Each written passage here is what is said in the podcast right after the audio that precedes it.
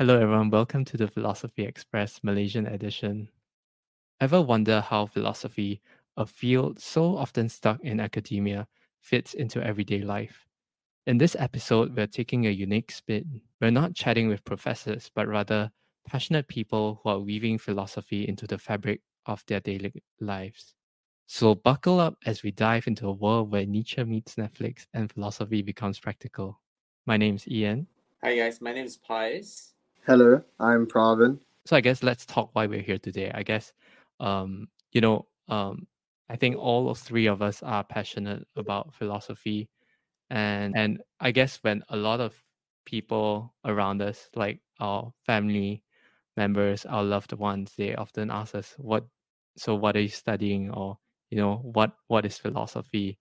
And like it's really hard to own down on the specific definition. I for me personally, I I really wish we'd done this earlier, so I really don't have to explain to people what I was studying, right? So I guess uh, the like what the hell is philosophy, right? So we have Pius and we have Pravin uh, today with us, and I guess um, we'll just cover like several definitions of philosophy. Um, so I think just now I kind of talked about um, like the the difficulty of defining philosophy. I'm just wondering before we proceed, Pius and Pravin, would you like to relate to that? Like, how do you explain philosophy to the people around you? And uh, do you find difficulty in that? I, I think so, um, Ian. And I think the reason is because there are just so many complexities. And, and of course, we, we draw all kinds of associations with philosophy. I mean, we think about philosophy as a group of old men squab- squabbling over um, hot button topics at a, at a rather dusty table. But I think if we were to go back to the origins of the term philosophy, we, we, we see that um, it comes from the words philo and, and Sophia. Philo, of course, meaning love, and Sophia meaning wisdom. And so, if we look at it from that way, etymologically speaking, uh, we see that philosophy is is the love of wisdom. But I think if we start to go deeper, we start to see that actually there are just so many aspects to what philosophy studies. Uh, and I think the challenge for me personally is reconciling all these different aspects and trying to put forward something that's concrete and something that's more consolidated. Um, I'm just wondering if, if any of you had, have any thoughts on that yourself. I think the key thing that lots of people don't understand is because, especially in Malaysia, where people don't really understand what philosophy is meant to do because we are born in a society that's very everything we study is meant for something. Like if you study economics, you use it for economic studies, and you're doing business studies for business and so on. So when people do ask me about philosophy, I kind of just tell them, well, it is the art of asking why to everything. Like why is one plus one equals to two? Why is three plus one equals to four? Why is water hot? Why is the sun hot? And I think lots of them don't understand that it's not because they don't understand what philosophy means, but it mainly because they don't understand the need to ask why. And it to them it seems like a waste of time. So lots of them just kind of block it out. You know, like I think that's the main thing about philosophy where people don't understand that the art to ask why is really important, but at the same time very crucial and it's not unnecessary at all. But of course, uh, that is something we are working on, and that's why we are here today. Am I right, Ian? Yes, definitely. Um, thank you for sharing. And yeah, I totally relate to that. I think philosophy itself, it's such a broad scope. If you if if you put it in an academic discipline, it just covers like a wide range of topics, right? We have um, metaphysics where we study um, the nature of reality and even um, to epistemology, where we even study knowledge and what do we mean by believing in something. Um, and those aspects, they tend to be very um, a- abstract, right? I, and I guess the the difficulty in trying to explain philosophy to people is because that it can be so abstract and so detached from our day-to-day life that it makes it makes it just difficult to provide a concrete uh, definition. Um, but having said that, uh, there have been so many practical applications um, in philosophy um, today. Um, in fact, uh, I mean, philosophical ideas have been applied to how we actually conduct.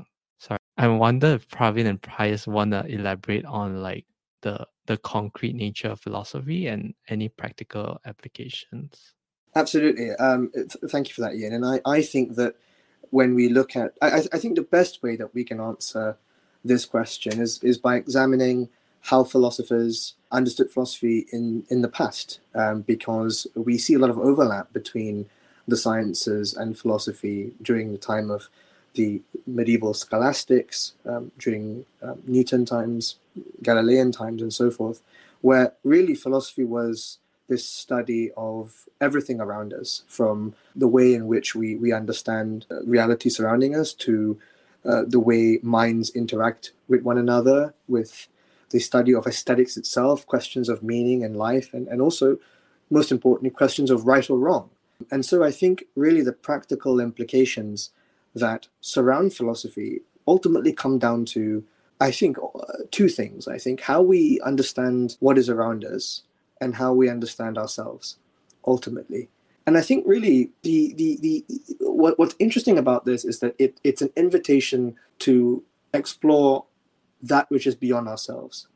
Um, and I think that's really why philosophy is is almost treated as a sort of journey, perhaps, right? A, a journey where you embark on an on an adventure of intellectual discovery, where you bring yourself to debate and to ponder uh, and explore the, the wonders of philosophy. But I think, as you said earlier, just about the, the whole nature of what philosophy entails, um, you have these major disciplines. Um, and I think we're still trying to expand beyond those disciplines. And we're, we're not only thinking about philosophy in terms of scientific discoveries as we did thousands of years ago, but we're also challenging things that are previously established, right? Things like language, things like gender identity, uh, things like nationalism, uh, and uh, and so forth. And so we see this sort of evolution of philosophy, um, and I think it's a constantly evolving enterprise. So that's that's like that's something that I, I, I sort of think about every now and then, and I think that's where really the the whole question of practicality comes from, uh, because the question is, well, you know, where do we start with philosophy and where do we go from that point, basically? Yeah, just wondering if if if if, that, if that's something that that resonates with with you, um, or if there's something that kind of intrigues you about the things I've sort of discussed here. But I do think that more than that, that and and in philosophy, in everyone's term, especially here, that is to really go deep into something. And I think one of the most important aspects of philosophy is to understand human nature, right?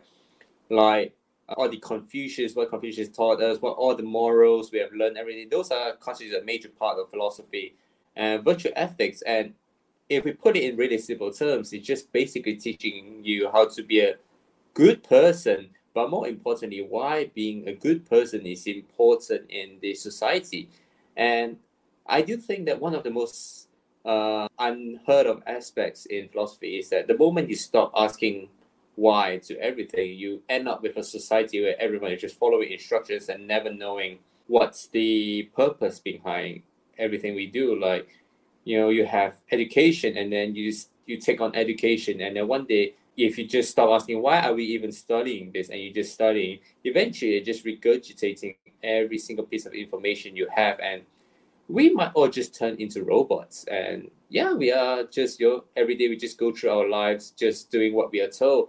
And that is a life that is very meaningless because it's the same thing as putting money into a slot machine and then it comes out. It just comes out in a very positive feedback loop of yes of course you're getting things done but you don't know what you're doing and philosophy enables us and more importantly prevent us from being like mindless automatons and just going about our lives and to all the people who might be listening this like philosophy isn't that hard. If you are coming into this, you might hear a lot of very serious terms, but in the end, it's just about asking why is X, why is that, why is that, and you keep asking why to everything, and you get philosophy. I think that's what I would say the practicality of philosophy is the ability to ask why to everything.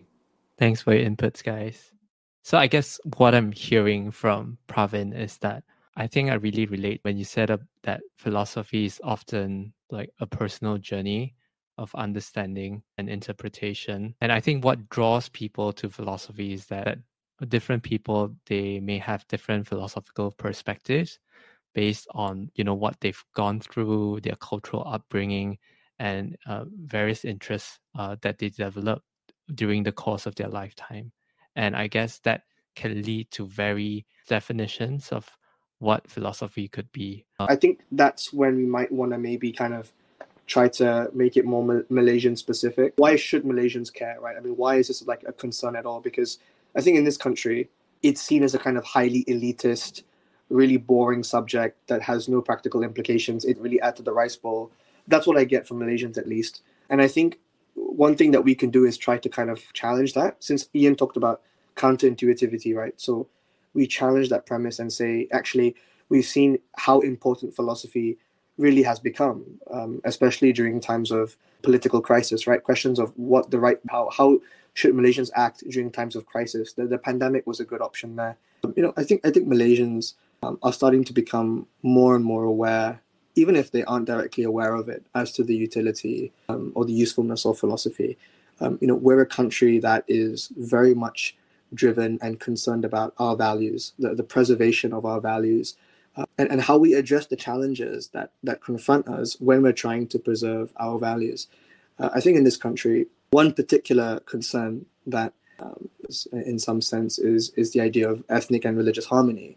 You know, we're an extremely multiracial country. We've got all these different religious systems, each one equipped with their own distinct moral system. Okay, well, how do you achieve this balance, this true harmony this sense of peace and also this sense of mutual understanding within a context where people are bound by different ideas, right? And I think that the challenge that Malaysians have been having is developing a national philosophy, right, that pushes for a consolidated identity, right?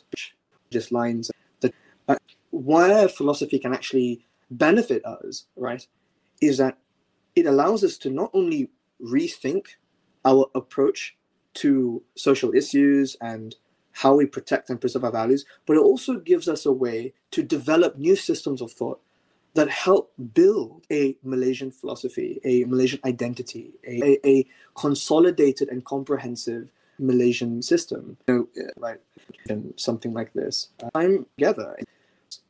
The question is, how do we go beyond the Rukun Negara and how do we instill within Malaysians this sense of uh, you know, a, a set of values that can truly unite us. What we need is the strength to resolve. What we need is a philosophy that offers an antidote to stagnation, to bad ideas, so that we can forge this new path and truly bring about reform. One thing that you see that's so emblematic of Malaysian political discussion is the question of reform. How do we change our values? How do we change our national institutions? How do we elevate the country's economic, social standing?